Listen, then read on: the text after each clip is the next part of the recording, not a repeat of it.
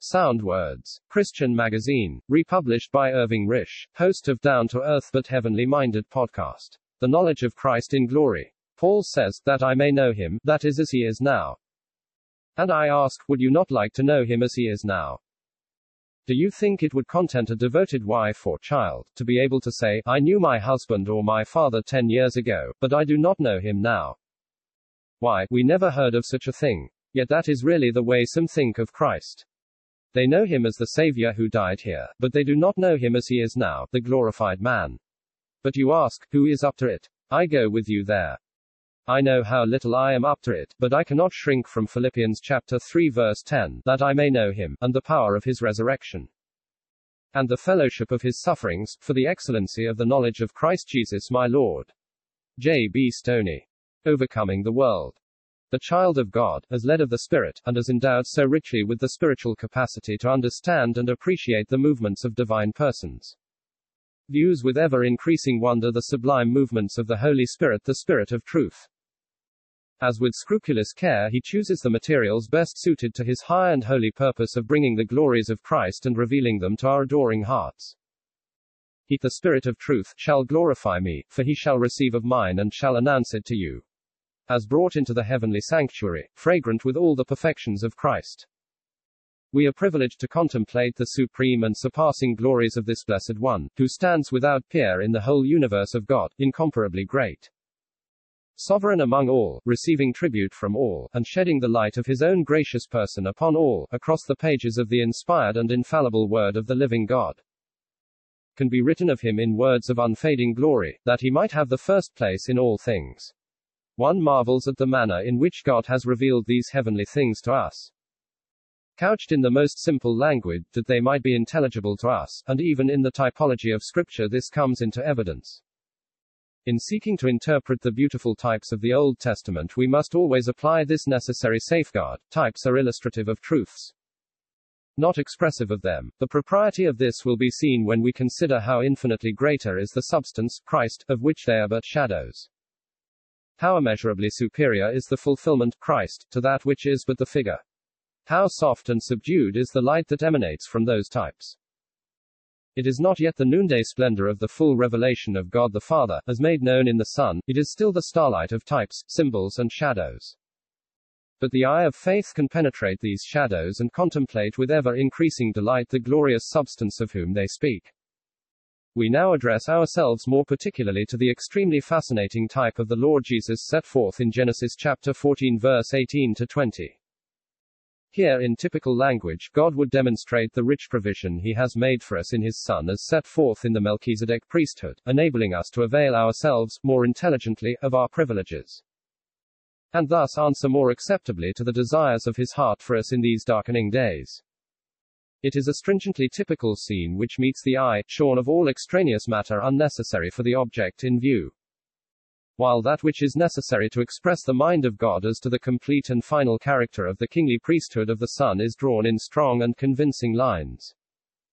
The prominent thought before me is that of overcoming, the features of which are seen in such a high degree of emphasis and distinction in the deeply instructive life of Abraham, the friend of God.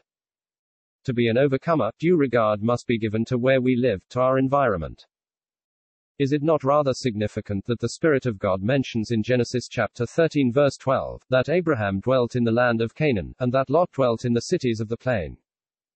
Then again, in Genesis chapter fourteen verse twelve, as though to give point to what he had just recorded concerning the carrying away of Lot into captivity, the Spirit significantly adds, for he dwelt in Sodom. One cannot dwell in Sodom without being affected by the vitiated atmosphere and polluting influences of a place whose inhabitants were wicked and great sinners before God.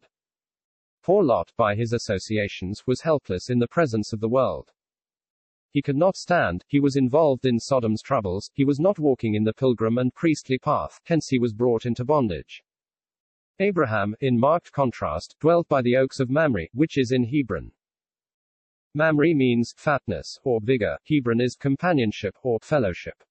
These surely suggest that spiritual vitality and energy resulting from the strengthening and encouraging contact with those who have been called into the fellowship of God's Son, Jesus Christ our Lord. This is further emphasized in the names of Abraham's allies, Mamre the Amorite, Eshcol, and Anna. were the confederates, surely, of Abraham the overcomer, Eshcol, a cluster of grapes, Anna, a waterfall.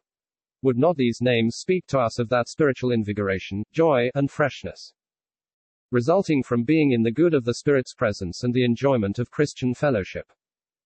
Abraham's portion lay outside the whole field of conflict. He had no links with any of the world's confederacies. He was not taking sides with the four kings of the Babylonish Empire, or with the five kings of the cities of the plain. He had no need to enter the conflict to defend himself. It was for the express purpose of delivering a brother who had come under the power of the world.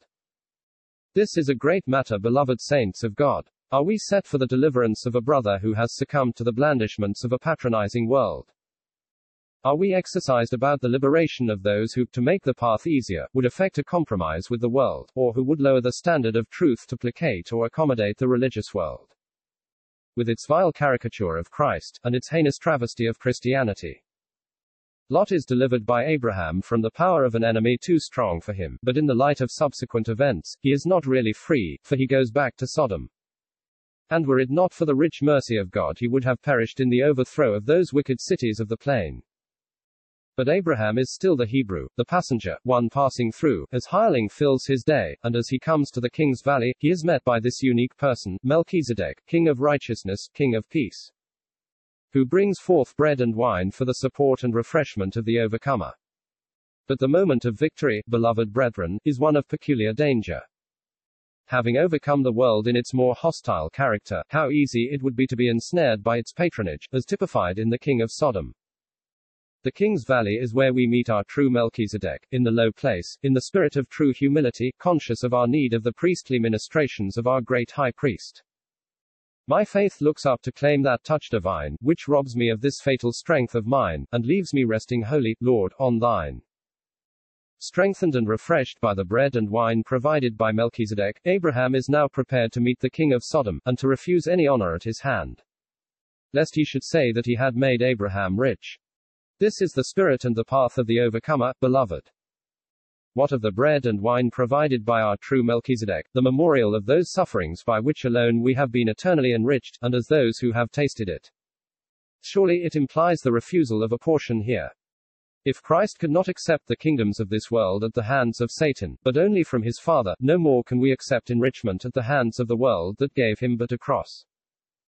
Do not temporize with the world in its seductive proposals. That friendly outstretched hand of thine is stained with Jesus's blood. See how beautifully God comes in at the beginning of Genesis fifteen, as much as to say, "You have refused a portion in this world, I am thy shield and exceeding great reward." With the wonderful light brought to us by the Holy Spirit, we can truly say, "Thou art my portion, O Lord." And again, as true Ephraimites, "What have I to do any more with idols? I have heard him, and observed him, I am like a green fir tree. From me is thy fruit found, for the ways of the Lord are right, and the just shall walk in them." Hosea chapter fourteen verse eight and nine. A shepherd. Everything established in the second man. Whatever has been ruined in the first man will be gloriously established in the second man. Adam fell and was ruined. Christ is the glory of God. The law was broken. It shall presently be written on men's hearts. The priests fell. Our great high priest can never fail. The kingdom failed. His throne is forever and ever. It will be a thousand times more glorious than what was lost, infinitely more so.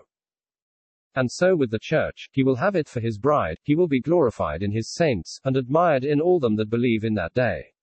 J N Darby.